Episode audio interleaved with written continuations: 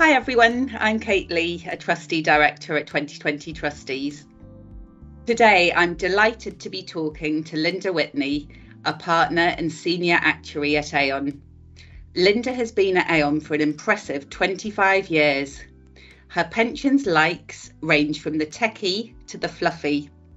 Current techie includes GMP equalisation and current fluffy, marketing and PR, including chairing Aon's pensions conferences and speaking at other large events. Lynda is a strong advocate of mentoring and applying diversity, equity, and inclusion widely to Aon's day to day client work as well as Aon's businesses.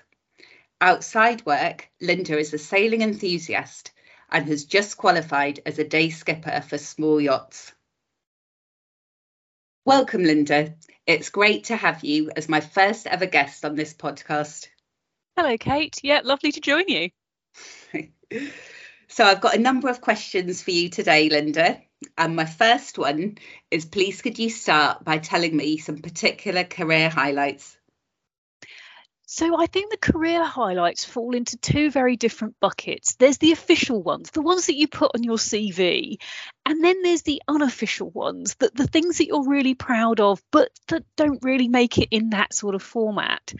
Um, CV type ones are, you know, things like some of the big transactions, you know, creating a synthetic buy-in, alternative financing, surety bonds, you know, some of those big deals and things that that people notice. Um, but actually, the things that I'm personally proudest of are often those smaller things. It's the things where you found the right opportunity for someone. You got them into a niche that works for them and that they could really then engage and deliver from. Or it's that group of people, the thing you did informally that turned into something. So there, you know, during lockdown, you know, working on a trustee uh, brochure around diversity, equity, and inclusion to hmm. get the information out there to the wide industry and just share the thoughts and ideas of how you can apply those topics within day-to-day trustee decision making and pensions decision making. Thanks, Lynda. Yeah, that, that's a great answer. Um, so, how do you think you got to be so successful in your impressive 25 year career?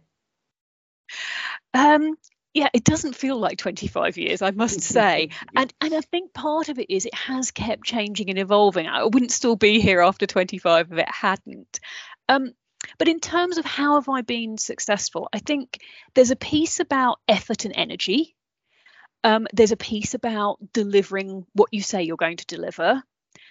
Um, but where is it that you are unique? Where are you different? And for me, that has tended to be going where I'm needed. And that might sound a bit of an odd one, but actually, where do people need help? Where are they needing support? Where is there a gap that needs filling? And so often I look at my sort of diverse and wandering uh, directions at different times, and it has been that piece about where is there a gap and where am I needed? And also the success of going, you know what? We've brought somebody on. They're now filling those shoes. And frankly, there isn't that gap anymore. I'm not needed. That's great. I'll go off and do something else. Yeah, and I think that flexibility is so important, isn't it? Rather than people who are so sort of single minded and are, aren't prepared to sort of adapt to, to changing environments and needs. Um, would you mind now sharing some of the challenges you've faced in your career and, and how you've overcame them?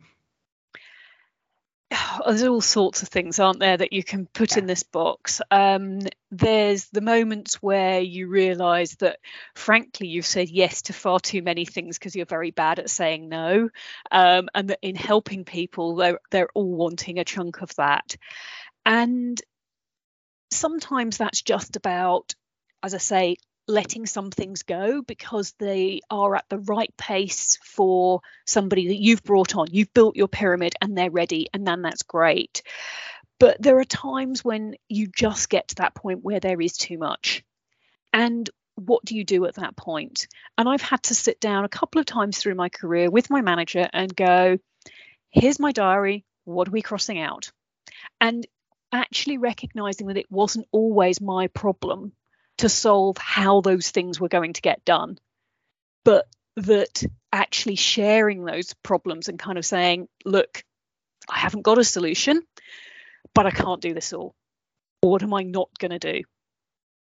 Um, at the other extreme, there's been the times when, you know, there's not enough and going out there and being open to working in an area where you're not an expert, um, doing things in a different way or at a different level, um, and using it as a learning experience and going, okay, fine, you know, I'm not. I'm not an investment expert. I'm not a DC expert. But at different times in my career, I've supported teams in both of those areas from a marketing perspective and said, well, what are my skills? What can I bring them? Um, the other challenging one, I think, in our industry is some of the alpha behavior. And how do you handle those difficult scenarios where you're in those challenging situations? And I think on a day-to-day basis, handling those challenges, um, finding you know the way through, um, thinking about how you present to those individuals.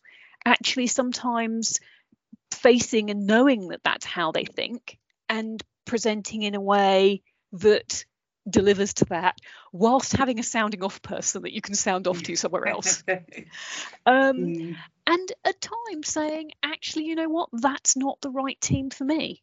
Mm. i don't work in that way. And you know i had a I had a team i worked with for a while. Um, they asked me to come back to them because they were short of resource. And I had to say what's going to be different this time and you know there was no reason it was going to be a better fit and, and the reason I left was still there so it it wasn't going to work and that probably wasn't the most intelligent career decision when you look at the linear career decision moments but it was the right decision for my own personal satisfaction and I think that is part of it. When you're defining both success and challenges, it's against what yardstick? Mm. Yeah, that, I completely agree with that. Yeah, and, and just to sort of follow up on that, when when you've been sort of dealing with with the alpha personalities, have you found it successful when you sort of adapt to fit in with their specific sort of personality and the way they operate? Some and some so you know it's it's not a one size fits all answer i think there are times when you can uh, present to somebody in a very direct way that suits the way they are thinking about the world and you have to justify things and the business case needs to be built in that way. And i think whilst it is at a um, impersonal business case level yes i think you can adapt and i think you can put things in a way that works um, that, that that gets gets the result that you're looking for. I think when it becomes more difficult is when it feels uncomfortable and it feels oppressive.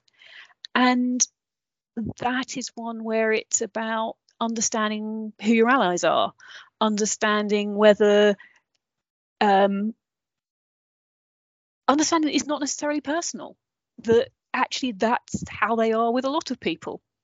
And almost trying to sort of depersonalize it.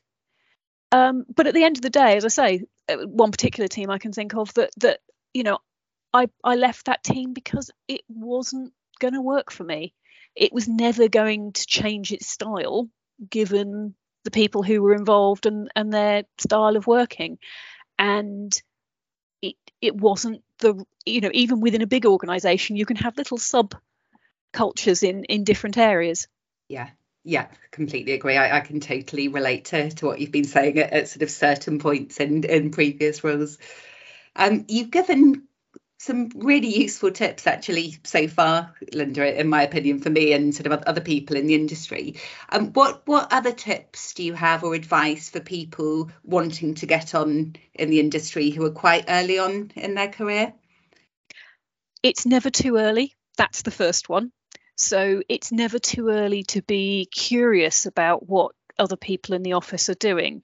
It's never too early to start building your network um, where your network may well be your peers. You're not trying to build the network with, you know, the grandees of the industry, but you're building your network with the future grandees of the industry who are, you know, your peer group. Um, and I think those sorts of areas of, of kind of curiosity, networking, taking opportunities, try things out. You know, so um, I can think early in my career of things that I tried that I frankly found I was distinctly average or even slightly below average at. And you kind of go, okay, I'm not going to make a unique contribution there. That's fine. I've tried it. I've delivered what needed to be delivered. But there is plenty of other people who are doing that. And I've focused more on the areas where I'm bringing something where it's sort of uniquely me. And it is something where I can um, look at it and go, I know I can make a difference because of the way that I approach this. Um, so an example I give was was sort of some of the early uh, PR work I did, where I was, you know, taking boring survey reports and writing headlines and, and opening intro paragraphs and things for it. And other people were finding it really, really hard and, and really difficult. And I found it relatively easy to go, hey, what's the story here? And suddenly, actually, that was something that I realized was a skill that I had that wasn't natural to other people. And so that was one element of, of where my career then developed. Whereas the visual basic programming that I was yeah distinctly average at know, drifted away and and was not part of where I went going forwards. But I was glad I tried it because I didn't know. Mm-hmm. Yeah, yeah no, I, I, completely see that. When I started out as um, a trustee, I thought it important just to test out and, and muck in sort of where where needed. And I think only through doing that do you sort of recognise where your skills and expertise lie. So no, thank you for for that. Um, let's move on to to mentoring. So Lynda, I, I know that we both share a passion for mentoring. Um, how important have mentors been to you in your career?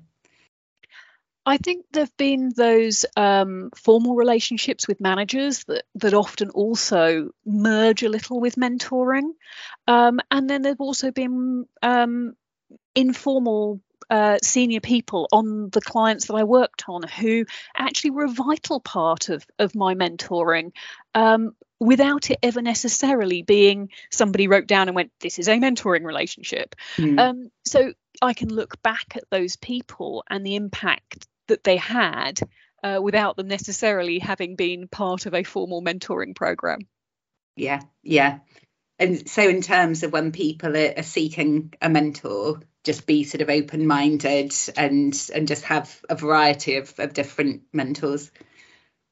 Yeah, absolutely. I think that understanding what you are looking for from that person. So, somebody on my client team coming to me and saying, actually, what I need is more opportunity to write things from scratch. I need more opportunity to present in front of clients. I need, and and that is um, it is and it isn't a mentoring relationship. It is in the sense of they are willing to come and, and, and, ask for those opportunities and, and for me to understand where they are in their career development um, in order to help them achieve that on a existing client. Whereas the more formal mentoring relationships are much more around um, looking more broadly at where is their career going and across the whole of their portfolio where are the opportunities coming from? But then potentially you know where do i need to draw on my network to find them? A, an opportunity that's not available to them within the current structure of what they're doing. Yeah yeah um, and finally what would you say to people who are considering becoming a mentor or taking on a, a mentoring role um, well, I find it gives me enormous energy. That's the first thing. So it's one of the bits that you look forward to in the day. Um, but also, I think it's understanding you should be learning too. So if you're not learning as a mentor, actually, you're probably doing something wrong because understanding the perspective of your mentee and where they're coming from and their background actually gives you a different view on well when i'm mentoring externally from aon um, how other organizations do things. Um, when i'm mentoring internally within aon um, understanding you know different structures different ways of working different um, processes or even just technically learning something from them that they're working on that they're really intense about well, Lynda, that brings us to the end of the podcast. Thank you again for joining me today. It's been really great getting to know a bit more about you and your career. And thank you for all your tips and advice and all your very useful insights into mentoring. Okay, well, have a great weekend. Thank you again. Really, okay, really appreciate no problem. it. Thanks, Kate. Okay, take care. Thanks. Bye. Bye. Bye.